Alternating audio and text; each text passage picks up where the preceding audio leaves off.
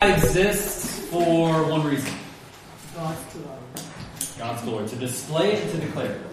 When people hear us, and through our words that we speak, through our actions what, that we do, they look at us and they see the image of God. That's what you were created as. You were created to image God. And the way that He gave you to do that is to be fruitful. We've seen a couple of foundational truths that God is in the midst of causing us to be more fruitful. He is the one who is, who is pruning us. He is the one who is changing us and transforming us. And what He starts out to do, He always finishes.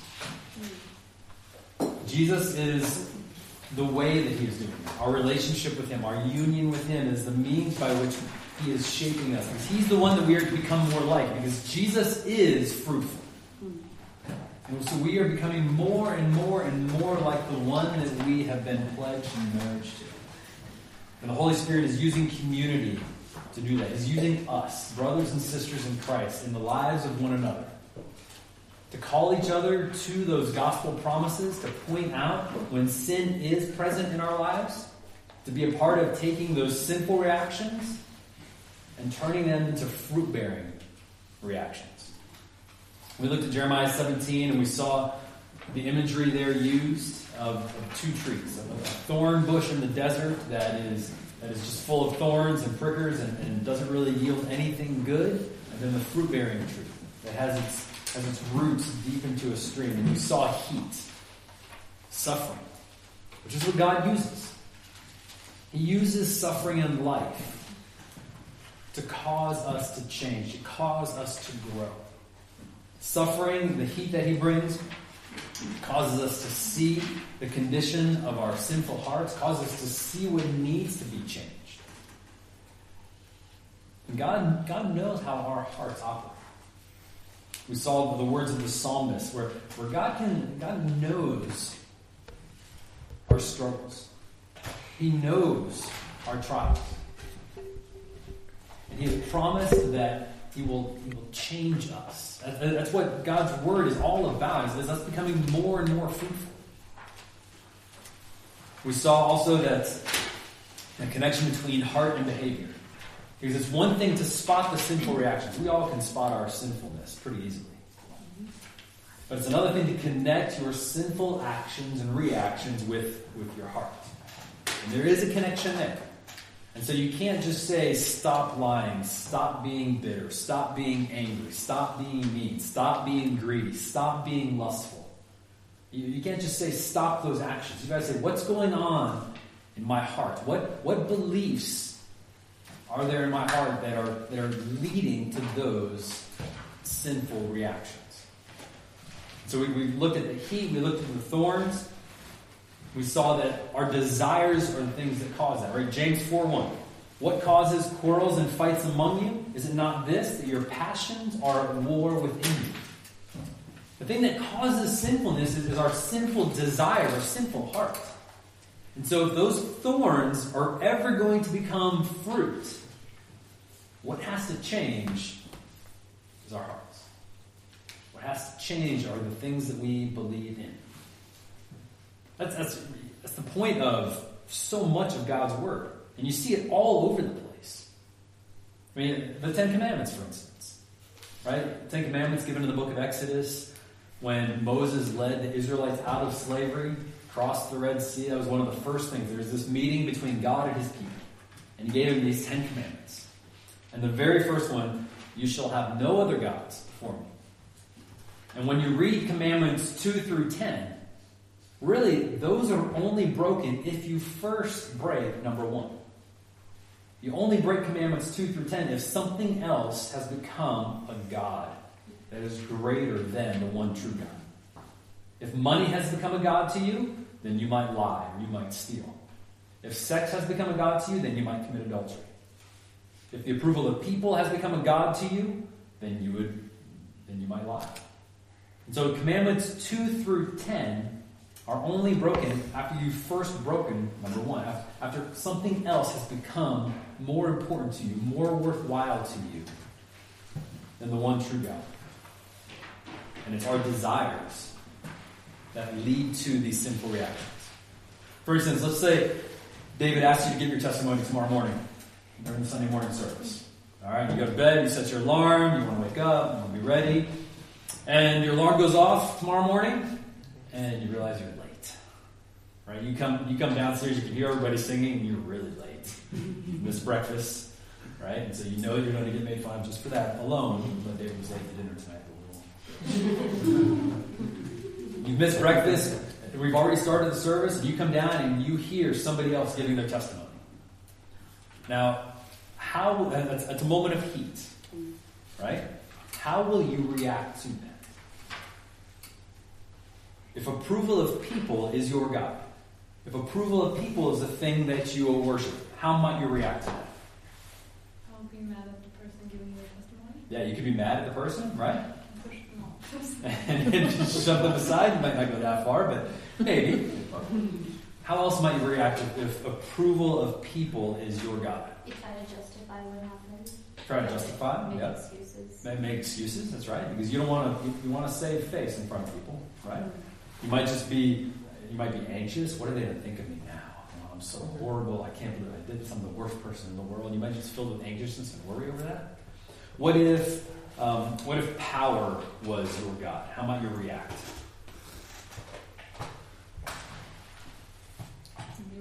With punishment Punishment, right? For who? for the one that comes late. For the one that comes late, maybe, right? But, but if it's you that's coming late, right? And, and, and this was your chance to impress everybody, to show your spiritual maturity to everybody, for everyone to think you're an amazingly spiritual person, now you've lost that chance. And here is this other person up here now. You probably want, you probably would do something to stop the person from talking. You might, right? You, I mean, whoever's talking, you know, let's say it's Casey after giving her testimony. Afterwards, you might be like, well, yeah, but you know what else Casey did? You know, trying to discredit her, right? You blame the people for not waking you. You, you, would, you would blame the people. Why didn't you wake me up, right? Uh-huh. Yeah, you, you, you blame somebody for not waking you up. Yeah, so there's, there's a variety of ways that you might, you might react. If, if comfort is your God, Go back to back. if comfort, no, you might, right? You go right. You just want to get away from the situation, and so whether get whether you actually get away by just going back to your room and not even showing your face down here, and then you come down later. Oh, we started. I didn't even know. Right? You might just escape, or maybe you seek to escape by going and getting the biggest bucket of ice cream you could possibly find, and you sit there and you eat a couple liters of ice cream and uh, drown your sorrows away. Maybe that's another form of escape. There's many forms of escape. And so if comfort is our God, we're going to seek to escape somehow. But that is our that's our sinful desires. And we might we'd have a bad attitude and we'd come up with lots of excuses. We'd blame the situation, we'd blame other people, we would blame anything except take responsibility. If something else is our God. And there's, there's so many of these moments of heat every single day. Now, what would have to be different in order for that same situation to happen? And instead of thorns being produced, fruit is produced. I mean, some of you might, I mean, you could probably even think through different situations that you have reacted sinfully to. And maybe you even think that, I don't know how I would ever have a chance of reacting differently. How could I ever bear fruit in that situation? And that's a little bit of what we're going to look at tonight.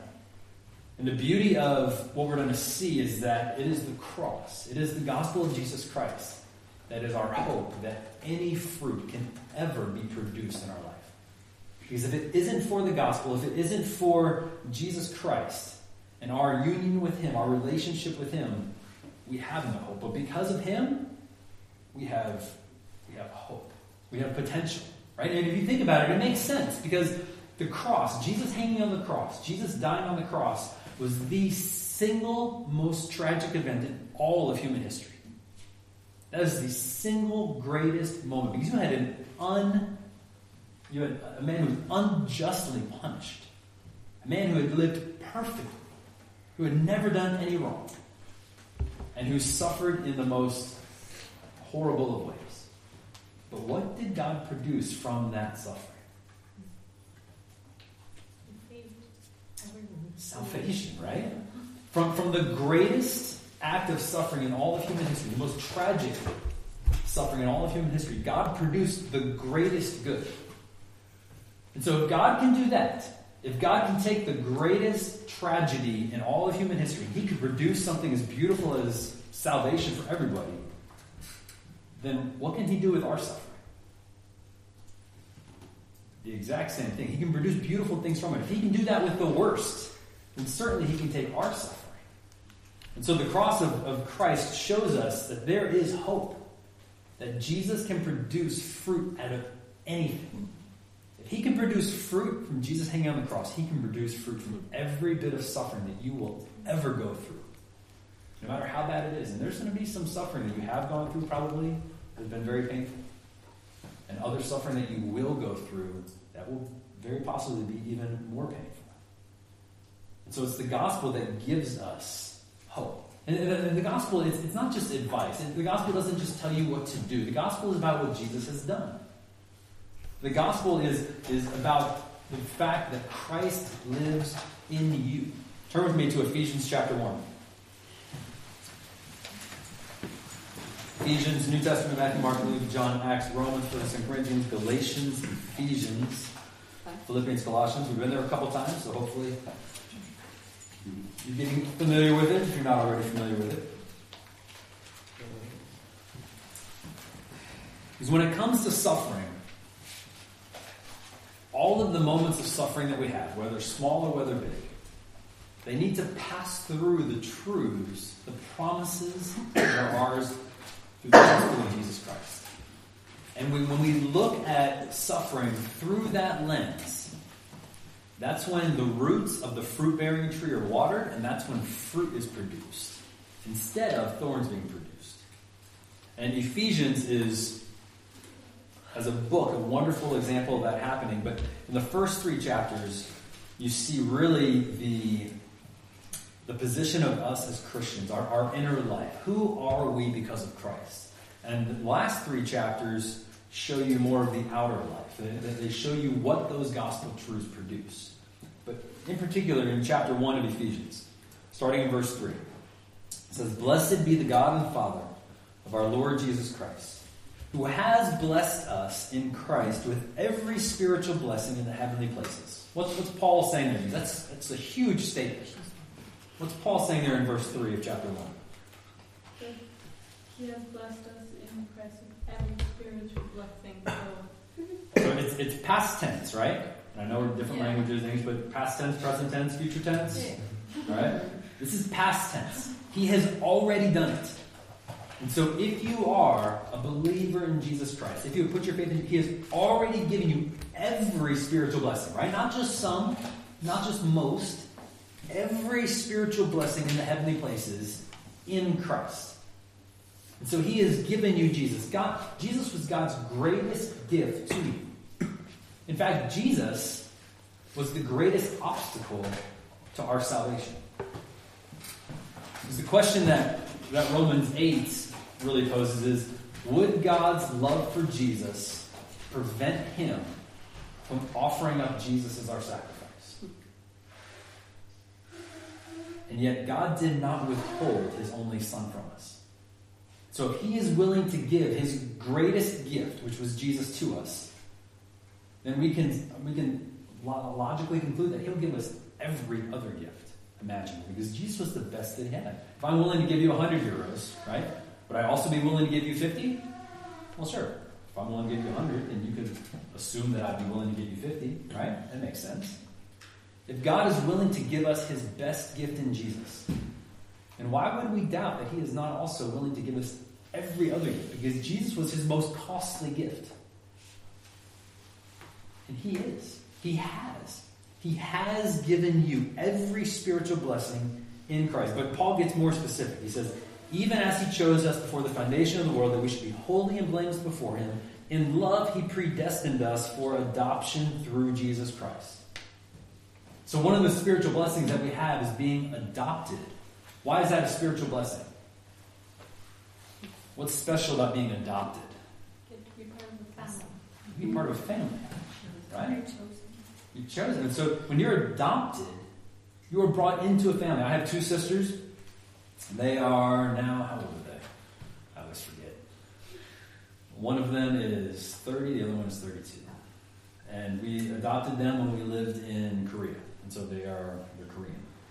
Um, and it wasn't too long, it was a couple of years ago when we were when we were driving home and from, from Christmas visiting my family and our kids were in the back and we were I forget what we were talking about, how the conversation came up. But Ethan, our second oldest, started talking about when he grows up and his family. And he goes, I wonder what kind of nationality of kids I'm going to have when I grow up. he, he, had the, he had the mistaken impression that he could choose what kind of nationality his kids were going to be. Right? Why did he think that? He can adopt anybody. What's that? He can adopt anybody. Well, Because he sees it Yeah, but- but he wasn't talking about that. Like he was talking about like kids he was going to biologically have. he, was, he was- like ten years old when he said that, right? Yeah, I know. But the reason why he said that was this: my two sisters, who are Korean and who look obviously different than my brother and I do, right? They are. We adopted them into our family, and we treat them no different than we would treat any sister that that looked the same race as us right? And, so to my to my sons, they they didn't think anything different than hey, these are these are my dad's sisters. I'm mean to them. I tease them. I pester them. I torture them, just like I tortured my brother and pestered my brother. I mean, they could all tell you stories about everything I did to them growing up. You know, and I was equally as mean to them as I was my brother. You know, and so to, to the point that that my son, he didn't he never stopped to think that they were never, there was never a time when they were not part of our family. He just assumed that my parents decided they were going to have two Asian, Caucasian sons. But it, it, it was the way that we interacted with them that led him to conclude that. He didn't see any difference in the way that I treated my brother and the way that I treated my sisters or the way that all, any of us interacted. And that's what it is. When, when you are adopted into the family of God, does not matter what you look like. It doesn't matter what your history is. It doesn't matter where you came from. It does not matter your skills, your talents, your abilities. You are a son. You are a daughter of the King of the universe. That is a blessing. Now, again, when it comes to the element of heat, let's take our example of, of coming down and you've been asking your testimony, you come down on a slate. And if, if people's approval of you was your God, there might be the temptation to say a lot of things that are that would be lies, that would be unkind, that would be ungracious. But if your adoption as a son or daughter of God so gave you joy, so gave you satisfaction, that was the thing that mattered most to you rather than the approval of any other person, then you can come down and you can be honest about your sin. You can be honest about, hey, I made a mistake, I screwed up, I'm sorry. Right? And that's the beauty of what Jesus and the cross allows us to do. It allows us to be honest about our sin. We don't have to pretend. We don't have to pretend like we're not sinners and, and, and try to hide it and try to minimize it and try to sweep it away. We can be honest, not brag about it. I'm not saying that. But we don't have to pretend like it's not there because God knows it's there. And yet, if we are so filled with joy and so satisfied in our hearts, because I'm a, I'm a son of God, I, He is my Father, and He allows me access. Like, I can go and talk to Him anytime I want. If He's not your Father, you can't. There's security there, there's privilege. Right? If, if your if your dad was the president of the United States, right, would you have access to the White House and the Oval Office? Sure you would. It's your dad, right? But if he's not your dad, and you try to walk into the Oval Office, what happens to you? Yes. Secret Service. The Secret Service, otherwise known as Chris, will take you down, right? That's what I can tell you. I know. That's true. But if he's your father, you have access. You could walk in there whenever you want. Maybe not whenever you want, but most of the time you want. If your father and you are his child. And so when you are adopted, that is that is a promise. That is a truth that when suffering happens to us, we are meant to remember this blessing. We are meant to remind ourselves, right? Second Peter said, the reason why you are unfruitful is both because you forget the truths of the gospel. This is the truth of the gospel. one that we are called to remember, one that you are called to remind each other of. Part of the reason why we sing songs is to remind ourselves of the truths of the gospel. And so when you sing, you're not only singing to God and, thanking Him and praising Him, you're actually singing to one another. You are declaring. That's why it's important that we are careful of the songs that we sing. That we are sure to sing songs that are filled with gospel truths because we are meant to, to tell those to one another. Because somebody might be standing next to you and you don't maybe you don't know what's happened in their week. Maybe they need to hear, they need to be reminded of those gospel truths because there's a lack of fruit in their life because of this suffering that's happening in their sin. And you singing a song is actually telling someone a gospel truth who's standing next to you. And they might be reminded of that gospel truth, and all of a sudden this, this suffering becomes something that bears fruit instead of something that bears the thorns of sin. Because you're singing a song filled with gospel truths. So you are called to do that with one another, to remind one another of gospel truths like adoption. But there's even more. Look at verse, starting, I'll pick up again in verse 6. To the praise of his glorious grace, with which he has blessed us in the beloved. In him, in Christ, and I, and I want you to notice all throughout this passage the repetition of in him, in Christ, in Jesus. Right? In him, we have redemption through his blood. What does it mean to be? If you have a, a ticket or a coupon and you hand it to somebody to redeem it, what's going to happen? Let's say, you've, let's say you've got a, a coupon for a free ice cream, right? You're gonna get something in return. You're gonna get. You're going to get something in return, aren't you? Right? Huh? So, what does it mean to be redeemed? It says, You have been redeemed through his blood. What does Paul mean? You've been renewed. You've been renewed, okay? That could be a sense in which he talks about redeemed, sure. What else? Saved, maybe. Saved? What do you mean? I'm like Jewish God. You're saved. You. Uh, how to explain? Maybe s- I just think about you're saved in this kind of sense or Saved from what? Um, Sins. sin, maybe. Sin? Okay. I'm gonna get forgiveness From who? From the God. person. The I- Redeemer. From From the person I did something bad to. Okay, but, but in, in this sense, who, who have we been redeemed? In what sense have we been redeemed, according to what Paul's saying? That's, that's one sense that you could be forgiven by the person, right? But who have we, what does it mean to be redeemed? We've been redeemed We've through. Christ. I'm sorry, say it again? Through Jesus Christ. Through Jesus, right? So he's the way we are, but what does it mean for us to be redeemed? That we've been bought back. Bought back from who?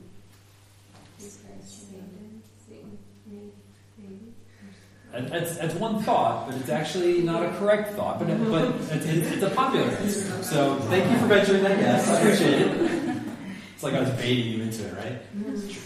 It might also mean that God has taken Jesus Christ on, on, on behalf of our sin. So, like, when we commit any sin, instead of God looking at us, Jesus Christ is like the middleman, and is is it like God just forget what we did, or it, it's like Jesus has been punished on our behalf. Right. Jesus has been punished. So Jesus absorbed God's wrath for you.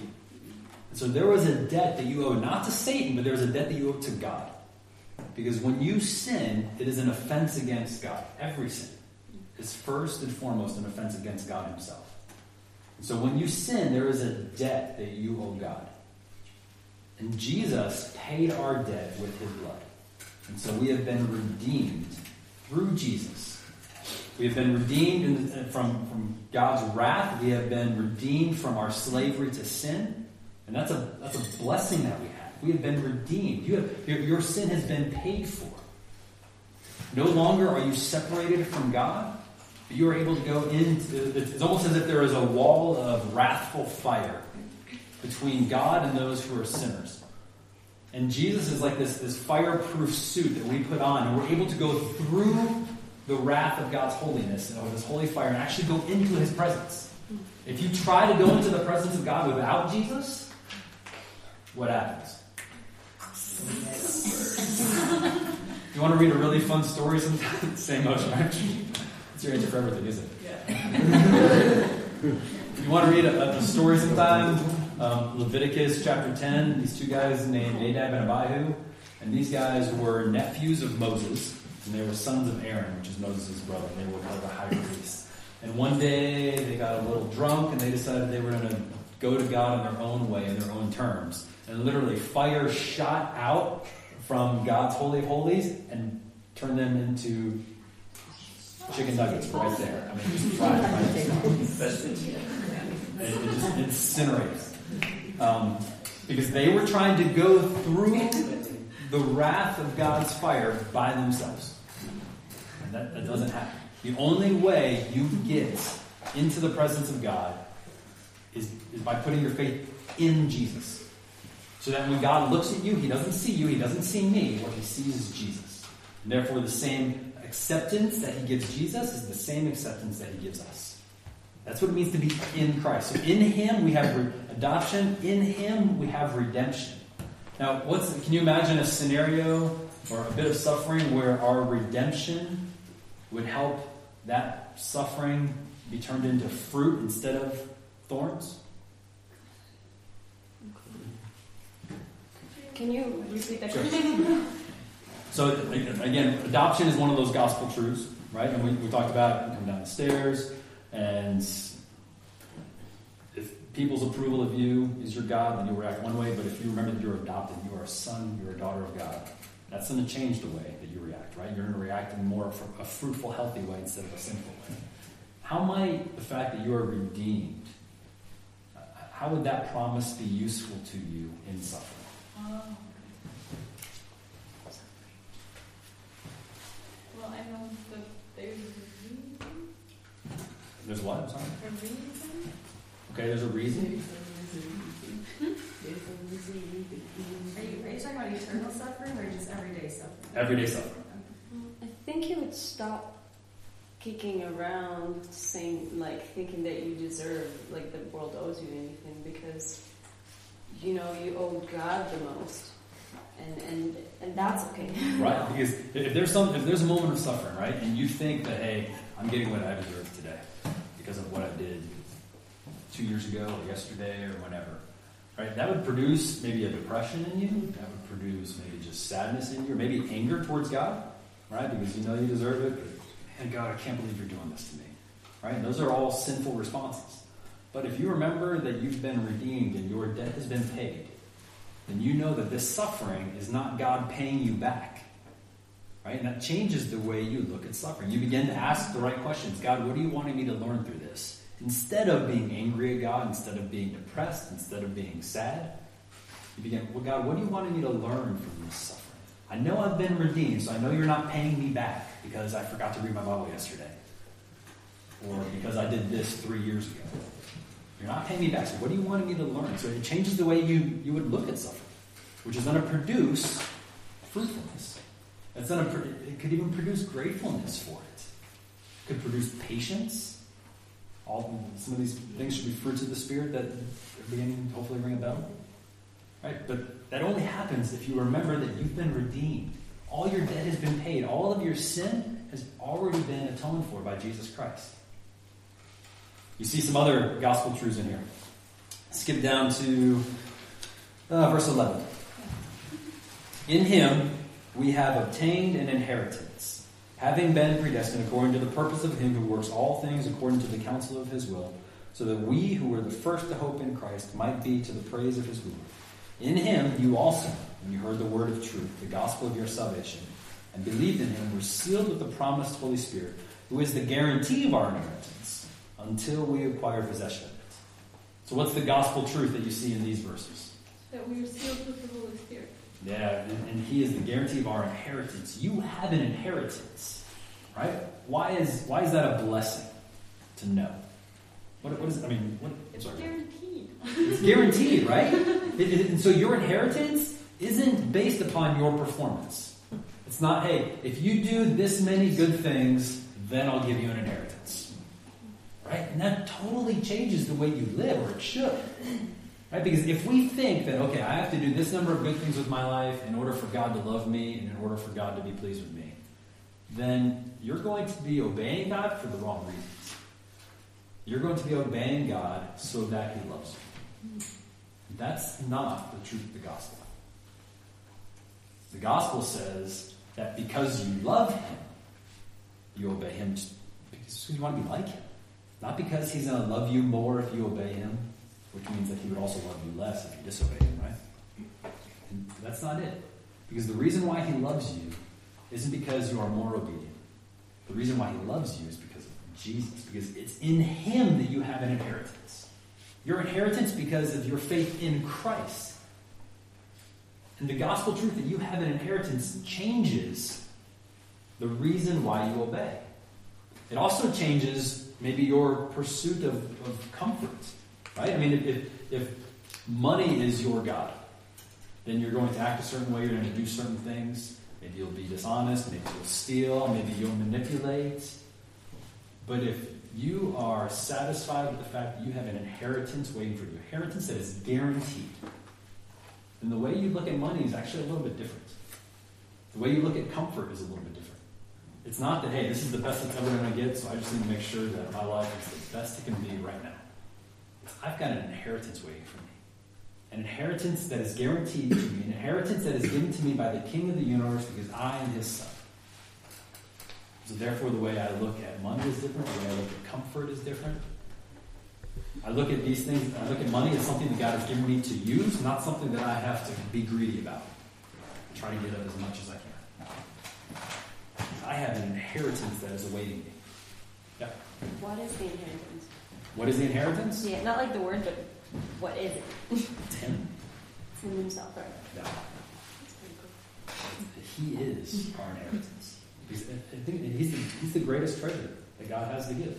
Um. Right? And so we experience that now a little bit by being in Him, but we are going to experience that even much more when we are when we're with Him, when we see Him face to face. And that's what's that's what's awaiting us. Is the inheritance of God Himself. And that is the greatest treasure you could ever possibly get. That is the most rich treasure you could ever possibly own. Jesus Himself. And so you see these gospel truths in this, and, and whether or not you believe this, and, and I will say that it's not it's not either 100% or 0%. Right? It's not that you believe this 100% or you believe this 0%. It's, it's not that easy. There's, there's usually a, a spectrum, degrees of, of believing, and usually we, we go back and forth because of our simple unbelief, right? And so, to the extent that you believe in promises like this, is the extent to which you will have fruit instead of sin. The extent to which you don't believe gospel promises, instead you believe somebody else's promises, is the extent that you will have sinful responses to suffering. So it, it, that's why it's, I mean, if you read the end of Ephesians, you see the idea of a spiritual battle, right? And, and Paul talks to you about that you got to put on Here's, here's the sword of the Spirit, which is the Bible. You've got to be praying, the helmet of salvation, the breastplate of righteousness, right? It, it talks about this soldier who's gearing up for battle. He's, the, the fight for belief is an everyday fight. Because Satan, every day, is fighting for you to not believe his, God's promises. Satan is fighting for you to believe his promises. That's what he did with Adam and Eve, right? God gave Adam and Eve promises. He said, hey, eat from any tree in the garden, it's going to be great. Just don't eat from this one, we're good. There's a promise. If you eat from this, don't die. And Satan came, and Satan is, he's masterful at what he does. Right? What he does is he takes God's promises, and he just usually just, just twists them just a little bit. And so Satan came, and he, he twisted God's promises just a little bit. And Eve and Adam believed Satan's promise rather than God's promise. And the result of that was sin. The result of that was a broken relationship with each other. The result of that was a broken relationship with God. The result of that was a broken relationship even within themselves. They had shame. So the result of sin, or the result of Satan believing in his promises is sin, is shame, is division. That's what Satan does. Satan divides. He wants to divide you from God. But that's why you see these two contrasts. Satan divides, yet all throughout Ephesians and through the rest of your Bible, in Christ, in unity. He wants you to come together with Him. It's in Him that we have adoption. It's in Him that we have redemption. In Him that we have an inheritance. So Jesus is our potential. He is the one through whom we are meant to view all of suffering. And if God can, can create something beautiful out of something as horrible as the cross, and Jesus hanging on the cross, then He can take any suffering you and I have. He can cause good things to come from it. We know that because we, we've, we've seen this, we've been promised this. So part of part of viewing suffering in the right way is to understand that we need to view it through the gospel promises. And we've just, I mean, we haven't even covered half of the chapter, right? That's why it's important that you read your Bibles and you study your Bibles. You know, this isn't just a bunch of, of rules that you're called to pick and, and read and say, okay, what rules going to go today? Or what, what stories in here that are going to be, well, that's a good story. I kind of like that story. Like, these aren't just stories, these aren't just rules.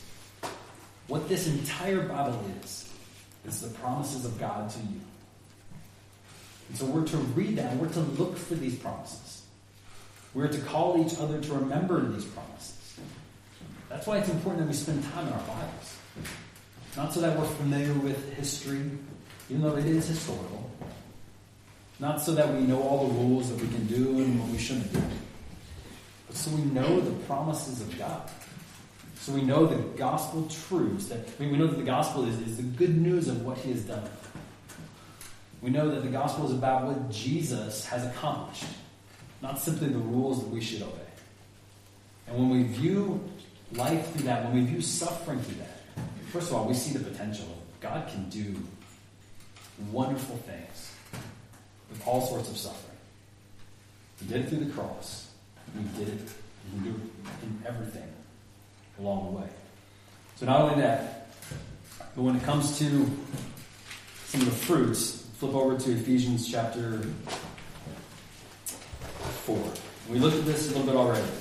So again, Ephesians 1 through 3. You see some of the blessings of the gospel to us. In him you have adoption, in him you have redemption, you have, in him you have inheritance. And if you, if you would keep reading through chapter 2 and through chapter 3, you would see more of these gospel truths. And then beginning in chapter 4, you begin to see some of the fruit. That if you believe, or to the extent that you believe, the truths, the gospel truths in chapters 1, 2, and 3, then here's the, here's the fruit that will come. That's what chapters 4, 5, and 6 talk about. In chapter 4, you see the element of unity of the body of Christ.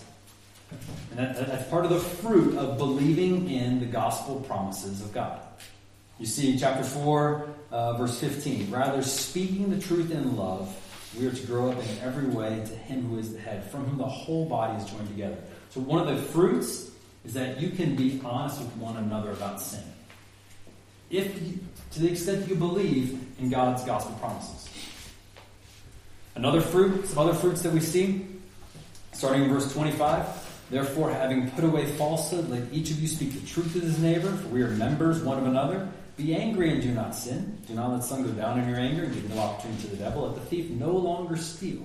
You, you see all of these things, and one way that you could read this chapter is okay, shouldn't steal, I shouldn't be angry, I shouldn't do this, I shouldn't do this, I shouldn't do this. Okay, I got all the things I shouldn't do, I'll just try really hard not to do them. That's one way you could read this. But the way we're supposed to read this is by taking all of the gospel truths in chapters 1, 2, and 3 and understanding that to the extent that I believe these truths is the extent to that which the fruit in chapter 4 is actually going to be there. Flip over to the left of the book of Galatians.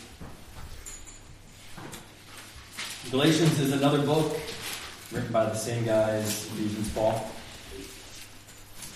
And you see much of the same story. This is the way Paul really writes all of his letters. At the beginning of the letters, he, he gives you some of the gospel truth, the gospel promises of God. Then towards the end of the letters, he gives you some of the fruit. He gives you some of what to do. But he, he orders them that way for a very good reason. Right? Because if he just tells us what to do at the front, and we read what to do, and we say, okay, I have to do, I'm going to try my hardest to do it. But since he gives us the promises up front, we understand that our obedience is meant to be attached to the promises. Right? Our behavior flows out of our heart. You worship your way into sin. Right? The reason why you sin is because you have worshipped other things than God. And so, therefore, you need to worship your way out of sin as well. You need to worship the God who has given you these gospel promises. And so, at the beginning of Galatians, you can read, you go through, and, and there's these gospel promises of who God is and what He has done. But then in Galatians 5, you get to the, the well known section of where it talks about more of the fruit of the Spirit. And so, chapter 5 of Galatians, starting in verse 19. Man, what you see is that if you are living according to the sinful desires of your heart, you'll see one thing's happen. He says, But I say, in verse 16, but I say, walk by the Spirit, and you will not gratify the sinful desires of the flesh. So again, see Paul's saying? Sinful desires of the flesh. You either walk by the Spirit or you walk by those sinful desires. For the desires of the flesh are against the Spirit. So again, two pictures that are contrasting with one another. And the desires of the Spirit are against the flesh, for these are opposed to each other, to keep you from doing the things you want to do. But if you are led by the Spirit, you are not on the law. Now the works of the flesh are evident sexual immorality, impurity, sensuality, idolatry, sorcery, enmity, strife, jealousy, fits of anger, rivalries, dissensions, divisions, envy, drunkenness, orgies, and things like these. A lot of thorns there, right? A lot of sinful actions, a lot of sinful behaviors, and all of those grow out of a heart that is wanting the desires of the flesh. Same things that James talked about in chapter 4 the sinful desires. But in verse 22, the fruit of the Spirit is love, joy, peace, patience, kindness, goodness, faithfulness, gentleness, self control. Against these things, there is no such law. Now, that word fruit is, is an interesting word. The word fruit is actually a, a singular word, not a plural. And what Paul is talking about, it's not nine different fruits. You can say, well, I'll have a little bit of this fruit, I'll have a little bit of that fruit, I'll have a little bit of this fruit. I'm not really good at the kindness thing. You know, that's not what he's talking about. This is one fruit, and it has these nine different ingredients. Because if you think about it, like, all of us have different personalities. Some of us here are more patient than others just by our personality. Right? Some of us are more kind than others. Some of us are more gentle than others. Some of us are more self-controlled than others, just, just by our personality. But the way that you can tell a work of the Holy Spirit is that you are growing in all of these things. So what Paul says is the fruit of the Spirit is that you are going to increase. You're going to be more fruitful in all of these ways when it stems from a heart that is believing in the gospel promises of God. This is what this is what that life lives like. So Paul says, live this way, but it's a it's a living, it's a fruitfulness that comes out of belief in who Jesus is, in what he has done, and what he has promised to do. That's where you get fruitfulness. And what God is doing is He is taking suffering and He is showing you the ways that you don't believe. He's showing you the things that you love more than Him. He's showing you the things that you worship more than Him. The things like approval, things like power, things like comfort. He's showing you those things, and He's, and he's showing you the, the evil, sinful thorns that those sinful desires have led to. And he's showing you those, but at the same time, he's given you Jesus. And through the power of the gospel promises of Jesus, he is taking those sinful desires and he is, he is reinventing your desires. He is renewing you. He is calling you to believe in him and what he has promised. And the Holy Spirit has promised to do that in you. This isn't a question of if, it's just a question of when and how. And the Holy Spirit will cause this to happen in you. He's going to cause this to happen in me. That's what the Holy Spirit does. The Holy Spirit's job is to both exalt Jesus Christ and to prepare us for the wedding that will one day take place. So, in that way, the Holy Spirit, if you think of the future wedding that is awaiting us, the wedding between us, the church, the bride, and the bridegroom, Jesus, the Holy Spirit is both the best man and he is the maid of honor. Right? The Holy Spirit is the best man who is, who is making sure that the groom is, is cared for, the groom, and, and all the glory is, is, is being given the groom. But he's also preparing us, the bride. He's getting us ready. He will do this. And he's using suffering to do this. And that's what God has called us to, to be participating in, of calling each other to remember these gospel promises. And that's what your job is as a community. The question is, are you doing it? Are you in each other's lives enough to do that? Are you having more than just kind of the, hey, how you doing kind of conversations with each other?